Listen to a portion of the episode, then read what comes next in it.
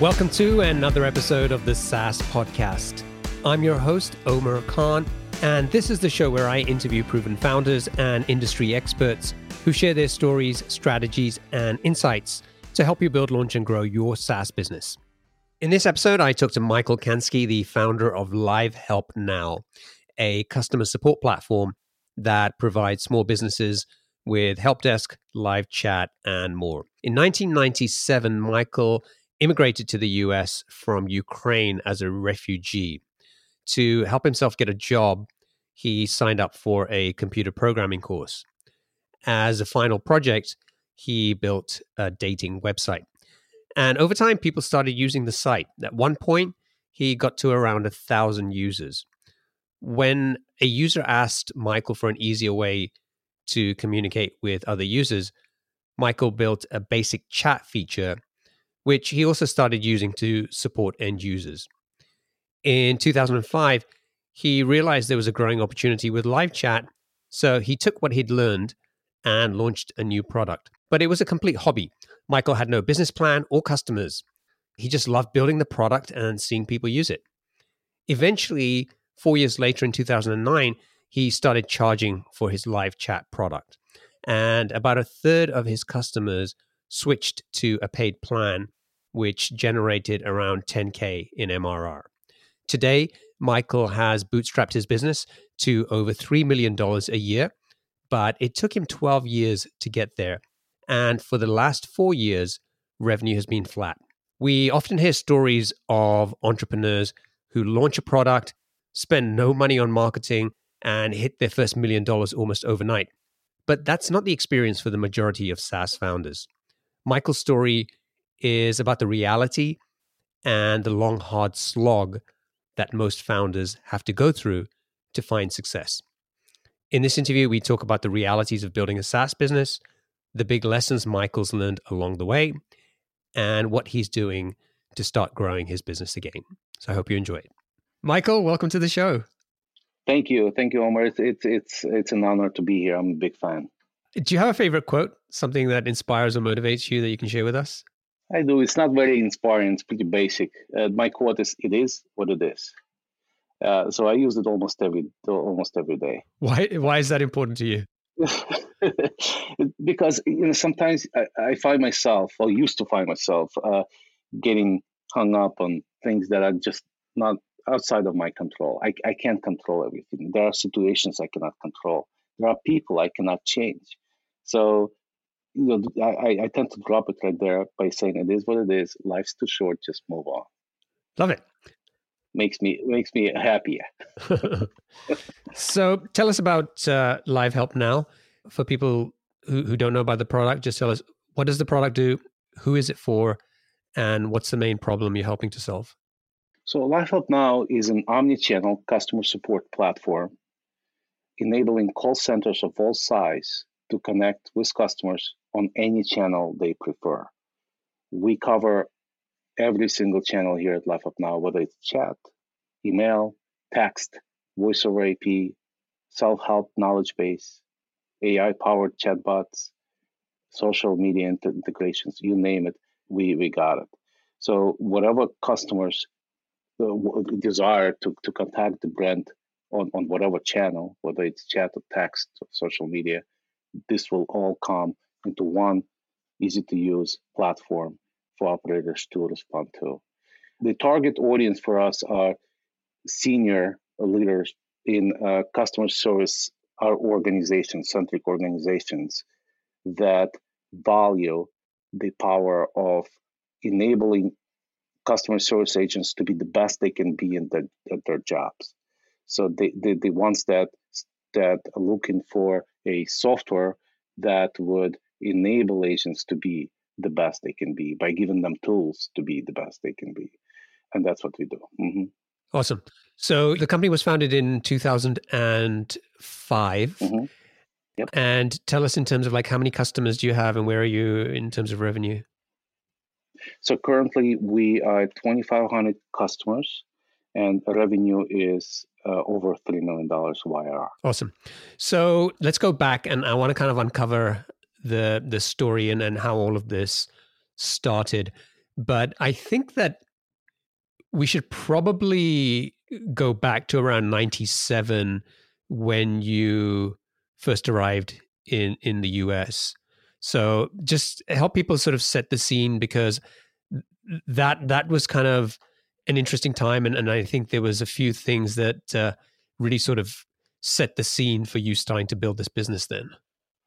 Yeah, so, so uh, in, in 1997, I immigrated from, from Ukraine as a refugee. And before, before I immigrated, I kind of got a gene of, of loving the computer, the personal computer. And, and I think it came from my mom, who, who was just a brilliant mathematician, working with really large IBM machines with punch cards, and then later with personal computers. So I, I just loved computers. So when I arrived to, to the United States in 97, uh, I immediately enrolled myself into accelerated computer course, computer programming course, uh, seven months accelerated course.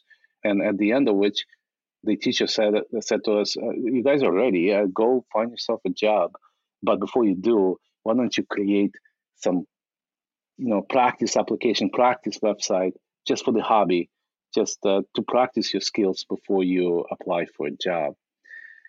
And uh, so I picked. Well, let me just create a dating website. So I created a dating website and used, uh, I don't remember, some kind of directories or some other means to grow it to a thousand users. And uh, those a thousand users uh, started asking me for other features. One of them was, you know, we would like to communicate with each other. Why don't you put in some kind of chat tool into the platform? Which I did. Uh, and then the next thing I thought, well, if they like to talk to each other, it would be great if they could also talk to me, to website operator, to see uh, what kind of things are maybe broken or maybe things that they would recommend for us to to improve upon. So uh, I repurposed the same chat tool for them to be able to chat with me. And the next thing, obviously, the thought was, uh, if I like it, if I if I find it useful to talk to my website users, I, am sure there are other website operators would find it useful useful as, as well. So when you sort of went through that program and you started to learn to code, what yeah. what language were you working with? Uh, it was uh, Visual Basic, ASP.NET, uh, and IIS powered uh, languages. Mm-hmm. And and then so the, the dating website you built that was like a .NET, .NET stack as well. Yes. Mm-hmm. Got it. That's not bad. Getting a a thousand users for a, yes. a website you just you just kind of built. Yeah. Everything was easy in 98 yeah. 98, 99, marketing was really easy. Yeah, there weren't that many websites around. no.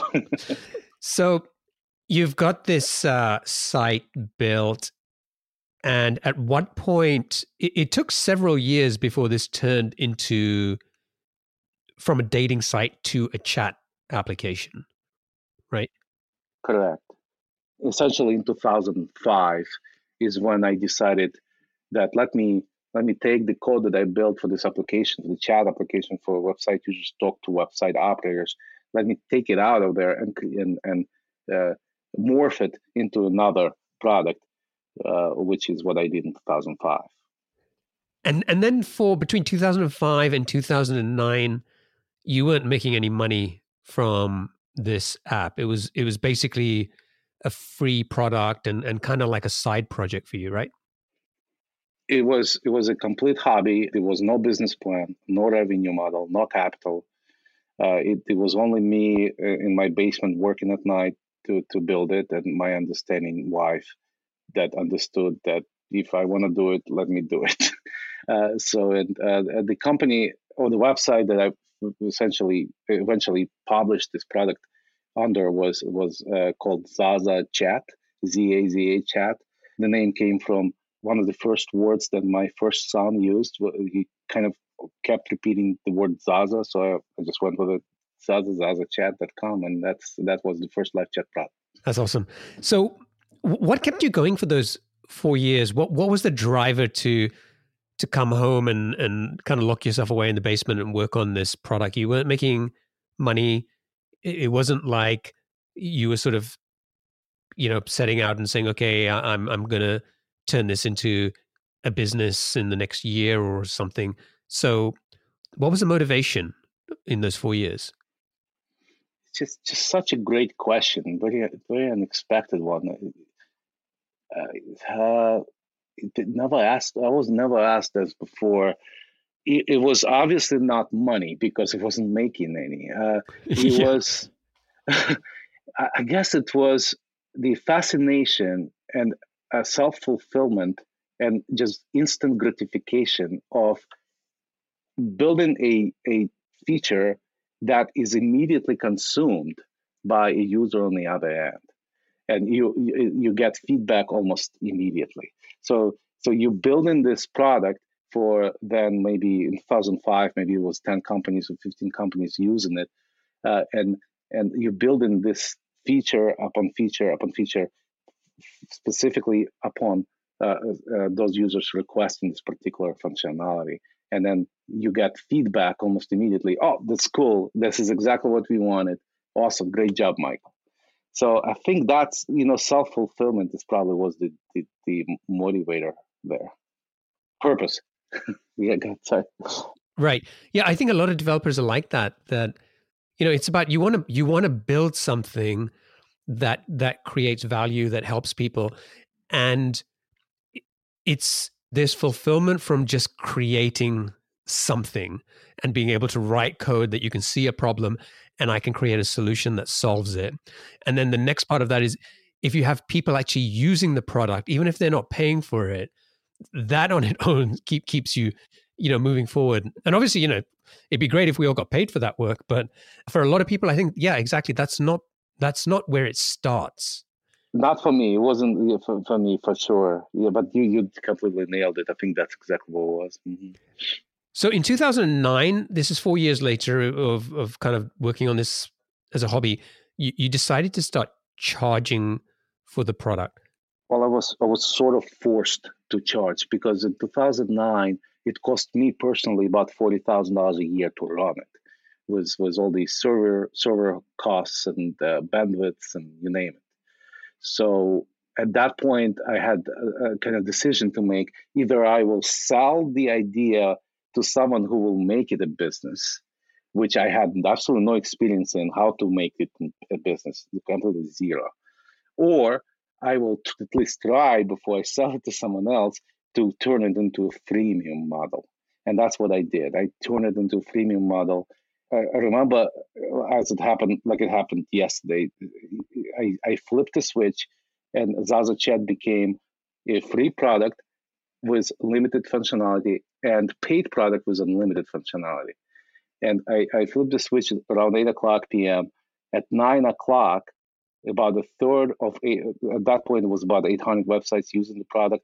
Third of them were happy to pay the paid subscription. At which point, you can consider it in one hour success because in one hour I knew I no longer have to consult, I no longer have to work for someone else. I had enough income to to make it a, a primary source of income. What, what did that convert to in terms of MRR at the time? What we were you able to hit? Yeah, about 120, 120 MRR uh, per month. Awesome. That's what it turned into. Yep. And and again, it, sorry per year. YRR. I'm sorry. Hundred. Okay. About 10,000 10,000 a month. Okay. Yeah. Mm-hmm. And this was. I mean, this wasn't like overnight success. This was four years of working on the product before you got to this point. But no complaints. it yeah. fun. It's still fun. How did you figure out what to charge at the time? Yeah, and I know you you like to ask about mistakes. That was probably one of the mistakes that I've made is is the pricing the product. Because when I priced the product, I, I approached it from my perspective. So I was a, I was a consultant programmer, consulting for the companies making I don't know 120, 130,000 a year or so. So I thought, what I what would I pay for a product like this? What would would not hurt my wallet? So that's how I approached I approached pricing this solution, and uh, I ended up pricing too low uh, because of that. So instead, uh, my recommendation for for companies out there that are at that stage when they would like to think about pricing is it, first of all, it's better to price high than low because you can always go down. It's very hard to go up. So I, what I should have done is I should have asked those 200 users, 200 websites or 800 at that point that use the product. How do you value this product? What, what would you pay for it? What, what, what value does it produce to you? What, what do you gain out of it? Which features do you use? Which features you don't use? That's what I should have started and not just rushed into, hey, let's just price it at 20 bucks per month. I think it's good enough. Yeah. So so 20, 20 bucks mentally for you was the the ceiling. And so you were like, well, if I charge 25, I feel uncomfortable with that. I wouldn't pay that. So I'm going to stick with a, a, number that I'm I'm comfortable with. It was a mistake. Yeah. Okay, so you, that means you've got how many customers? It was a few hundred customers by that time. That were, that were 200, 200 customers. Yep, 2009. Okay. Mm-hmm. And then how did you find more customers and how did you grow the business? Because, you know, when we were talking about this uh, before we started recording, you, you were just saying, look, you know, I didn't have a strategy. I'm not sure I have much to teach here. And, and when we started to unpack it, it was like, well, I think there's a lot of people who are, you know, in the situation that you were in then, they can build a great product. They're driven by it. They'd love to get, you know, generate some revenue from it, but they don't really know much about marketing and they're not really sure like where where they should sort of find those customers. And it was I think that was just really interesting because you just tried a bunch of stuff, right? Tried everything under under the sun. Yeah. Everything imaginable and unimaginable. so the first 100 200 clients came from uh, a, a listing Zaza Chat as a free live chat software on a website called techbargains.com. So to give you an idea, who for whoever doesn't know what tech bargains are, techbargains.com is is, a, is an aggregate for uh, any kind of promotions out there on Best Buy, Amazon.com, Walmart.com, whatever products are on sale. A majority at that time were in computer space, like PCs from Dell, uh, software packages installable. So that's what tech bargains were. And I basically sent them an email and said, Tech Bargains, I have this zazachat.com that is a free live chat software. Why don't you list it for your users? It's completely free. And they did. Uh, and uh, they kept uh, Zaza Chat on, on, the first page for a day, which produced about 200, 250 clients. Uh, that I probably, probably wouldn't be surprised if they still with us. So that's that's kind of one of the tactics. There was no strategy. I want to be clear now it might be at this point of my career i understand the value of strategy.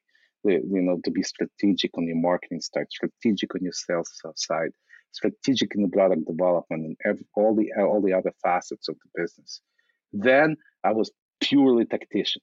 So here's the website where people go that that could potentially be my customers. Let me put the website there or link there. So that was kind of a tactic when you told me about techbargains.com and, and we sort of looked it up earlier, I was like, are you sure this is a site? I mean, that the, the latest deal was like Lysol disinfectant spray. And I was like, but but now I just kind of refresh the page and you know, there's a bunch of things like phones and laptops and, and stuff like that. So how did you even find this site and, and because I was I was a I was a shopper myself, so that's where I would look for for coupons and promotions for PCs that I need to buy or TVs I need to buy. So I knew the site, and I knew it was popular. So that was basically going on a limb there, and you know shooting to see what sticks, you know, and then it did stuck. So they they, they did work, but again, th- those are small gains.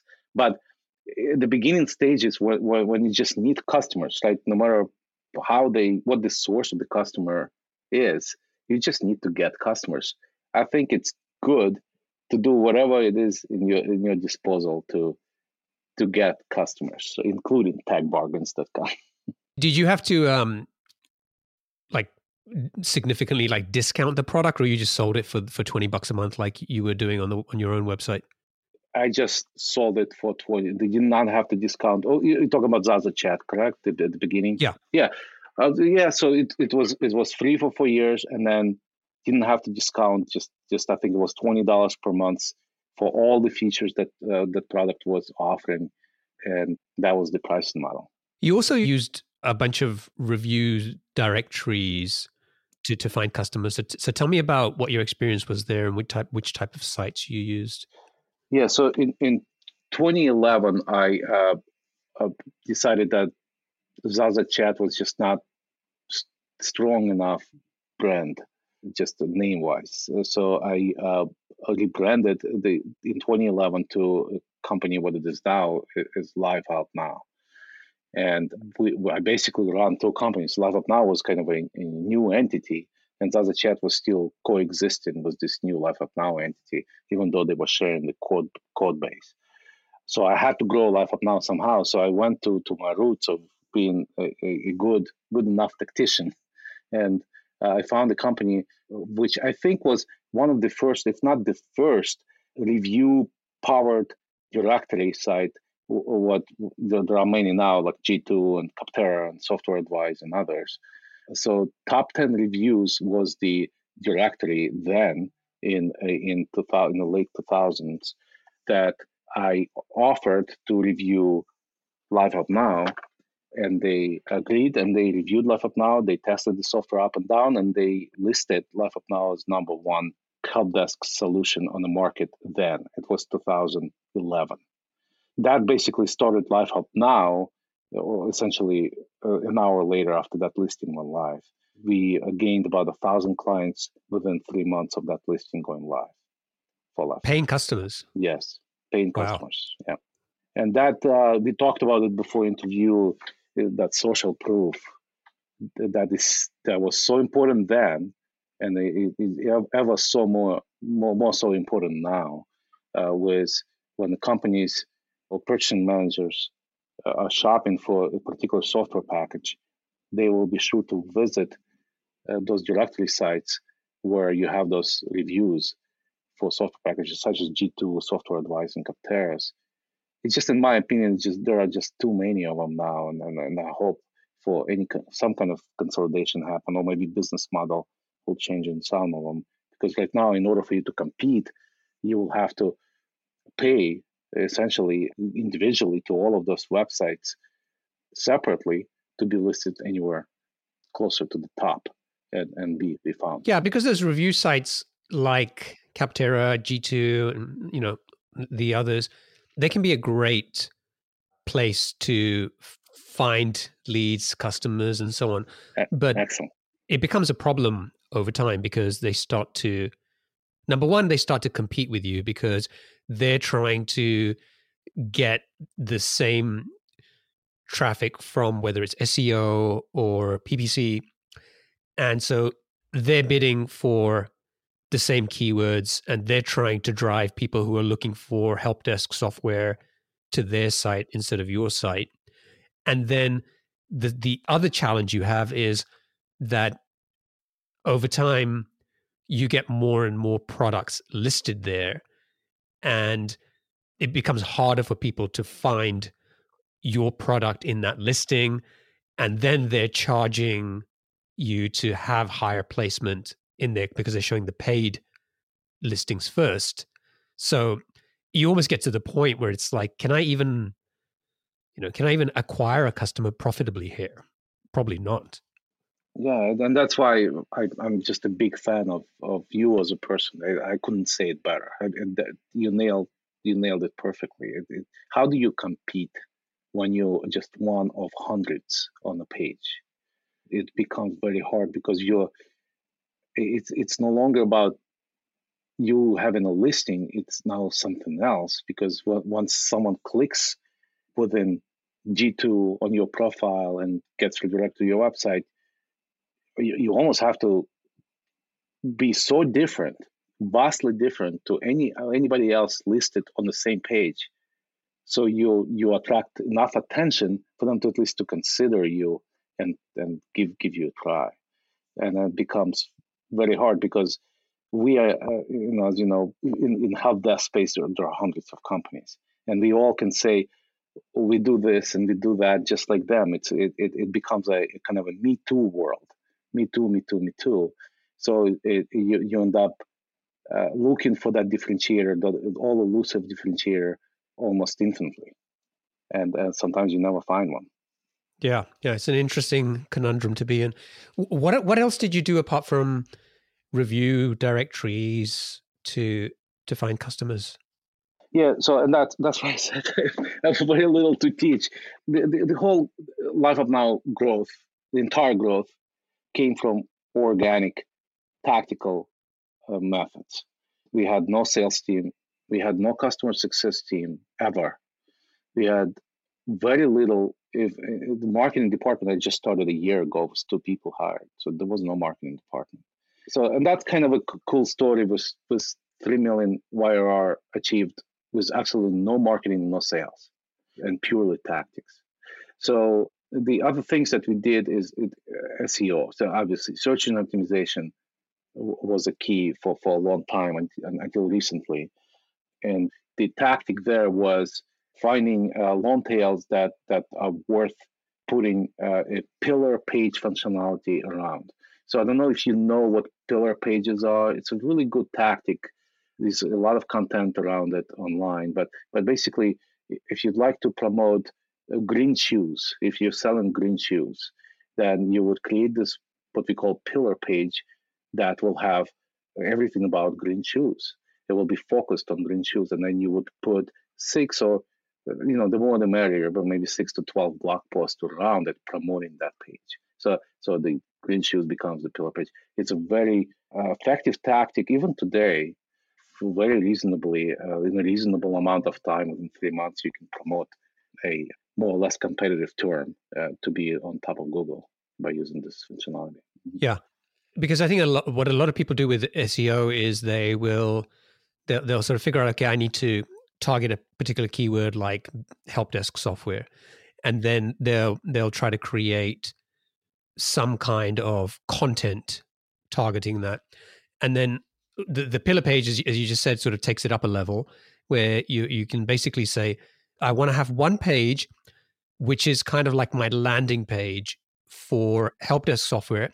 And then all the other content that i create if i've got 100 blog posts which cover all kinds of things whether it's help desk software or some maybe long tail type keywords i'm going to have internal links all pointing back to this one page which tells google when it comes to help desk software this is the one page that's most important. Exactly. Exactly. And it's interesting because i think that still works to to some degree because it's not really a hack. I mean, it's it's basically you're you're kind of making it easier for someone to discover all the content that you have about a particular topic and it seems to be something that Google likes as well. Exactly. And so how well did that work and for how long did that work? so it worked really, really well. Uh, again, or, organic growth from 2009 to 2017. In 2017, it was like a switch, and the company growth just stopped. So from 2017 to 2021, which today, if you look at our YRR, it's just gonna it's just gonna be amazing. Year after year, it's we are within 10,000 on YRR, plus minus. So it's just the company is completely stagnant at this point. We have very little churn. We always had very, very little churn. So that's what kind of saving us right now from shrinking. But we are stagnant. And stagnation is because, you know, tactics work only for so much, you know, for so long. When you're a startup, I probably, you know, and I started other companies from Live Help Now, from the days of ZazaChat and Live Help Now, other companies, where I also use this type of tactics. And they perfectly, in my opinion, they perfectly fine for startup when you just want to get customers. But at some point in the company life cycle, you have to think strategy. And and, and I kind of missed that that boat. So so right now, only now, within six months, I focus on strategy. We brought in a very talented CEO, Jason O'Neill, who's just incredible. So he's just completely taking all the to dos that I have to do on daily basis and just does them. So now I have free time and growth and vision. So CEO is taken care of. We never had customer success. We hired now customer success team was extremely talented talented lady from Barcelona that will lead our customer success. We hired two inbound and two outbound salespeople this month and we structured the entire team to have a very clear organizational chart with very clear accountability objectives. So those pieces did not exist from 2009 to today. So it's 12 years of company just growing with no strategy, with no marketing plan, with no sales plan, with no revenue model, and, and reaching 3 million YRR, which is it's a good story, but uh, the lesson here is you can do those tactics at the beginning to get customers and get traction, but once you do, keep keep your eyes on the ball and, and strategize. So 2017, you were doing about three million ARR, and 2021, you're doing about the same. Exactly. So you you said you know tactics can only take you so far, and you know you have to try other stuff. And and obviously now you're putting you're building a, a team and an infrastructure around you, and and kind of positioning yourself to now grow the business and and you know get it to the next milestone, whether it's five or, or 10 million. And it'll be interesting for us to follow up and see how how that goes. But looking back, I want to try and unpack why do you think that happened aside from I mean even the tactics like you know surely there were tactics in the last 4 years that you could have kept trying that would have maybe not grown the business massively, but maybe, you know, by a couple of percent every month. So what what happened? I want to try and understand what are the lessons here from like why it was flat and and also why nothing has worked in the last 4 years. Yeah. I think I I have a good understanding of what it is. I probably will gain more insight as I uh, as we implement these new strategies. But I think because of how flat the organization always was, was me at the top, the visionary, the doer, the order taker and order placer, and then everybody else under me. That flat organizational chart, it's not even a chart, it's just, I don't know what to call it.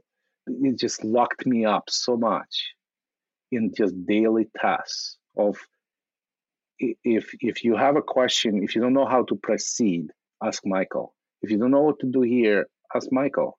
If you don't know which feature to develop and how to do it, ask Michael.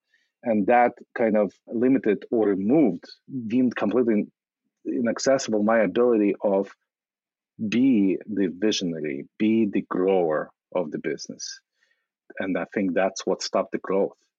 And if I was to follow the advice uh, which I know you're going to ask me later what was the best advice. I think that was the best advice is hard general manager. Why are you managing all these people? Why are you managing your marketing department, your development department, you everything, your customer success, your developer, your CEO, your CEO and CMO, and every, everything else? Why are you doing? Why are you torturing yourself? Get a general manager good general manager and and who can free you up of all those daily tasks so you can focus on the business and the growing business i think that was the best advice that i only now followed and the reason i didn't follow it before is because that horrible habit of if you want to do something right if you get if you want to get something done right do it yourself and i think that that's what prevented me from letting go and actually finding person like what I found now to to to let go and tell him to deal with this for me. And I don't know if you have time for a joke, but it's a really good joke. You can cut it out later. Mm, tell uh, me. yeah, it's about uh, a hiker that uh, uh, hikes and falls down the cliff and manages to hold on to a vine. So he he he hangs on that vine uh, barely, and he cries out, "Is there anyone there? Please help me! Is there anyone there?" And there's a voice in the sky. Yes, I'm here. You can let go. Who is this? Who is this? This is God. You can let go. And the hiker thinks and says, Is there anyone else there? so that's me.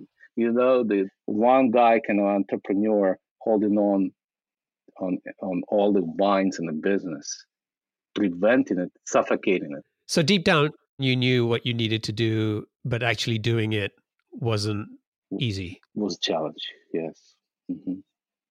And I'm sure there are other people like me, and I'm again, I'm not the one to teach. I'm just, I'm just letting go now after 12 years.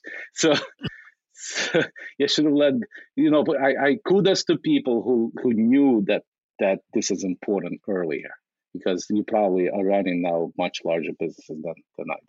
Yeah, I think one path was to hire a general manager, which is you know kind of what you went down. Yeah. The other one would have been to kind of evolve into a different role and you playing you know the role of the ceo correct but i think i think it's important a lot of the times we sort of assume okay i'm the founder i'm going to build this business and then you know i'm going to be the ceo and it's important to have self-awareness about not only about your skills and your strengths and all of that stuff but also what are the things that energize you? What are the things that are easier for you to do than other people?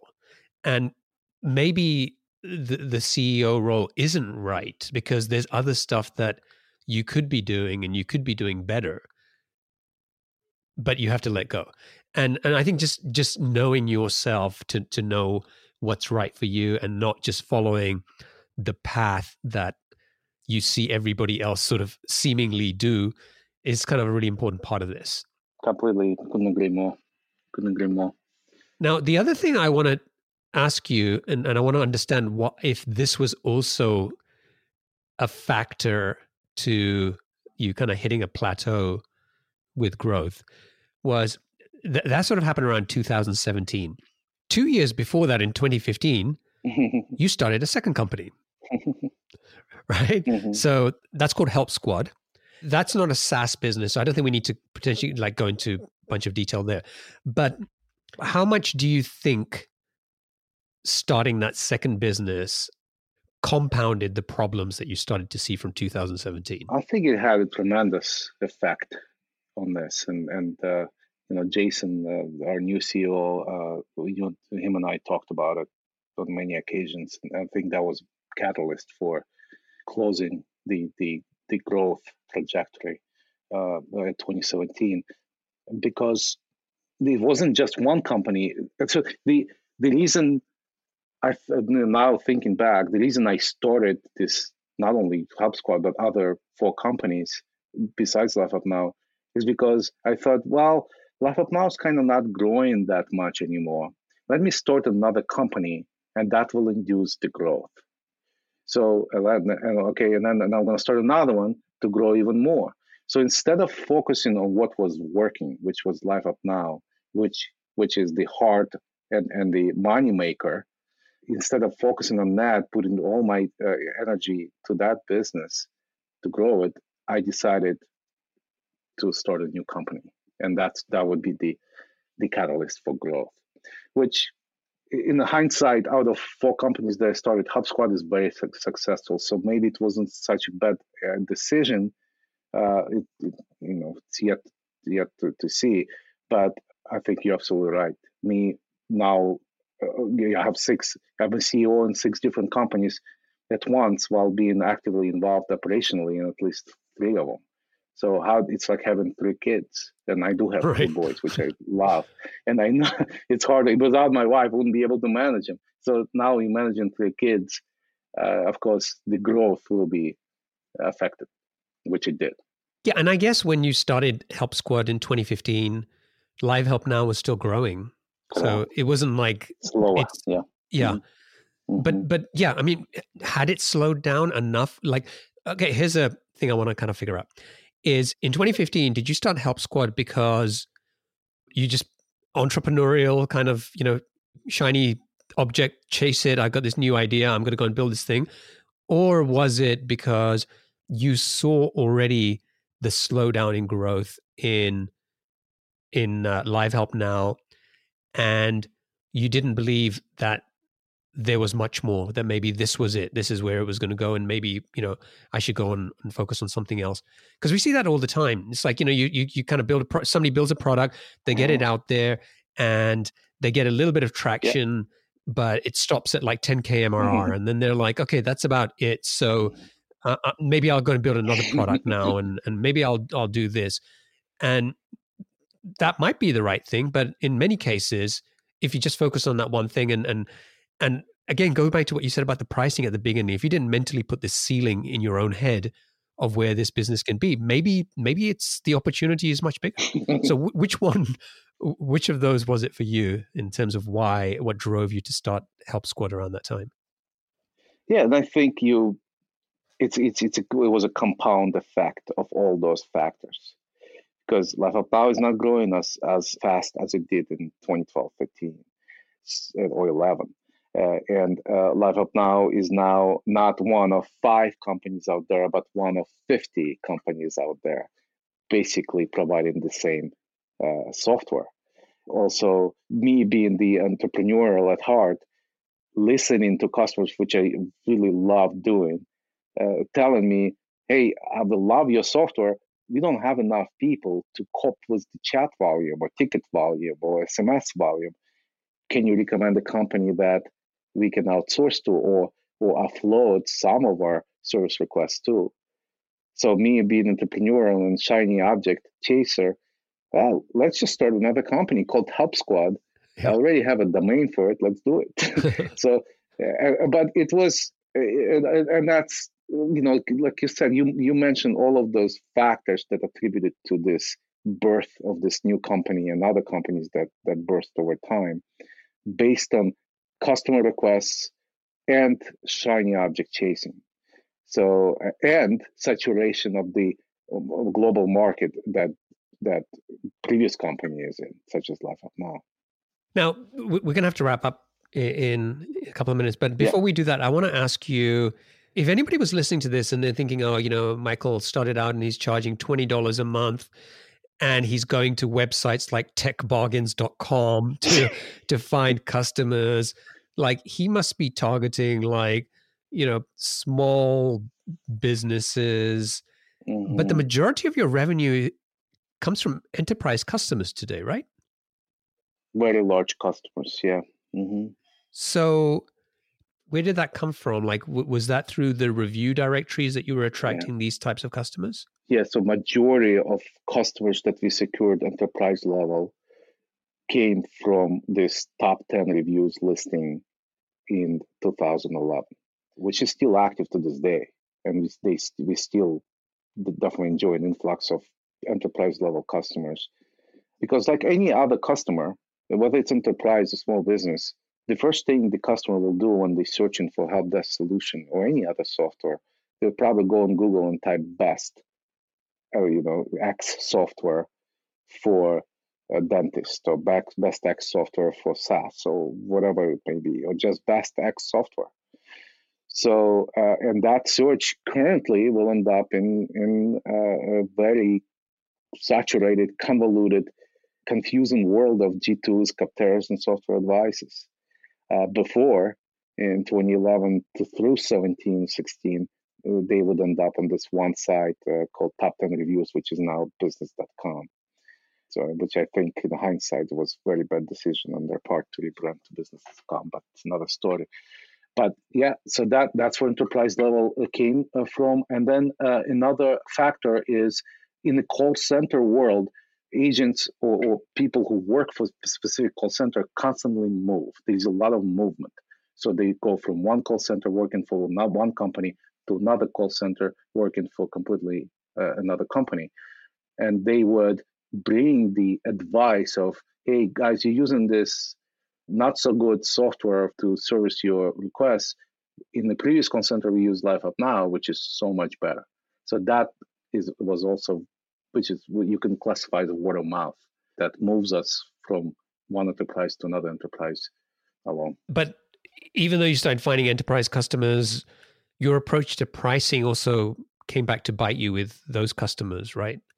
Didn't change, yeah. My approach to pricing really by uh, us, yes. Mm-hmm. This is something we're working on now, and, and like I said before in the interview, it's it, this is a, a, big mistake. Pricing is a big mistake. Like I said, it's easy to go down. It's easy to offer coupons or promotions or whatever. Going up is very hard. So, uh, and that's what we're trying to figure out. How do we raise our pricing? Because you know, if you buy all of the features of our solution, including chatbot and self-help knowledge base and tickets and email and chat and SMS, all you'll pay for license is $45 per month, which is probably 20% of our closest competitor price without sacrificing any features. Yet when enterprises look at our competitor that's priced at $200 per license versus $45 per license, they might think that there's something suspicious. It's just way too low we probably don't want Live Help Now. We want this other solution because it's so much more expensive. Yeah, it's more so, expensive. It must be must be better. must be better. yeah. So those are the teaching. Well, that's probably the, the, the, most I can teach your audience is the price. don't price. Okay. Well, you, you you and I are going to stay in touch, and I'm going to kind of find out what you guys start doing and and and get this growth curve moving again and. Uh, maybe we'll get you back at some point to to share what you've done there. Yeah, I think uh, Omer, and I know you're an extremely brilliant guy. I mean, us putting CO in place, organizational chart in place, accountability chart in place, sales team, inbound, outbound, customer success team, and restructuring. I think those are the pieces that w- would probably be worth to revisit in about 18 months to see if those were the right pieces in place, put in place today. Totally. Okay, great. So let's wrap up and uh, move on to the lightning round. so you know the drill. You're a listener to the show. Yes. I'm going to ask you seven questions. Just uh, answer them as quickly as you can. Sure. Okay. What's the best piece of business advice you've ever received? Hiring a general manager, CEO. What book would you recommend to our audience and why? So this book has a bad word, so you're gonna have to bleep it probably. But uh, but the book is Subtle Art of Not Giving a Fuck by Mark Manson. And the way the reason I love it is because it teaches you how to embrace failures, and it provides notions that suffering has value and problems make us happy. What's one attribute or characteristic in your mind of a successful founder? I think there are two necessary, uh, in my opinion. Curiosity is one, and you have to have a romantic partner that inspires you and understands you. That's a great answer. What's your favorite personal productivity tool or habit? I like to listen to to classical music, uh, piano, violin, cello, just to help you focus. What's uh, maybe I shouldn't ask you this question because you already do this anyway. But what's a new or crazy business idea you'd love to pursue if you had the time? God, this is crazy. I have this uh, unfinished project called Chartify.me. It's a service that uh, transforms stock traders' performances into an easy to read chart. So it's like stock trader becomes a chart. So I'm determined to finish this one day. well, what's an interesting or fun fact about you that most people don't know? Uh, I love playing this video game called Overwatch on Xbox. I play about one hour a day. It just helps me unwind. I think it's a, it's a sort of just incredible game. And uh, another thing is I, I have a dog, uh, Cockapoo, called Emma. I just absolutely love her. I love the breed. Awesome. And uh, finally, what's one of your most important passions outside of your work? Uh, I love peace and isolation. I have a cabin in, in small cabin in the mountains in a very secluded and beautiful spot surrounded by mountains by a lake. So this is my passion my sanctuary. Love it. Yeah. Michael it's been a pleasure. Thank you for uh, joining me and and uh, teaching us a bunch of stuff and i think you you kind of didn't think you had anything to teach. I think there was a lot of useful stuff that you you covered here. Awesome. If people want to find out more about live help now they can go to mm-hmm. Livehelpnow dot net and dot com. Mm-hmm, yeah. And uh, if people want to get in touch with you, what's the best way for them to do that? My email is fine. It's my initials, mk at livehelpnow.com. Awesome. Michael, thank you so much. And uh, I wish you and the team all the best of success. And uh, yeah, we should uh, we should uh, stay in touch and uh, see how the the plan goes and how you get this kind of growth engine firing up again. And also, I can keep track of all your other crazy projects that you're probably going to be working on. I'm a big fan, Omer. I, I think you're great. Thank you. Thank you. Appreciate that. All the best. Sure. Cheers. Thank you. Cheers.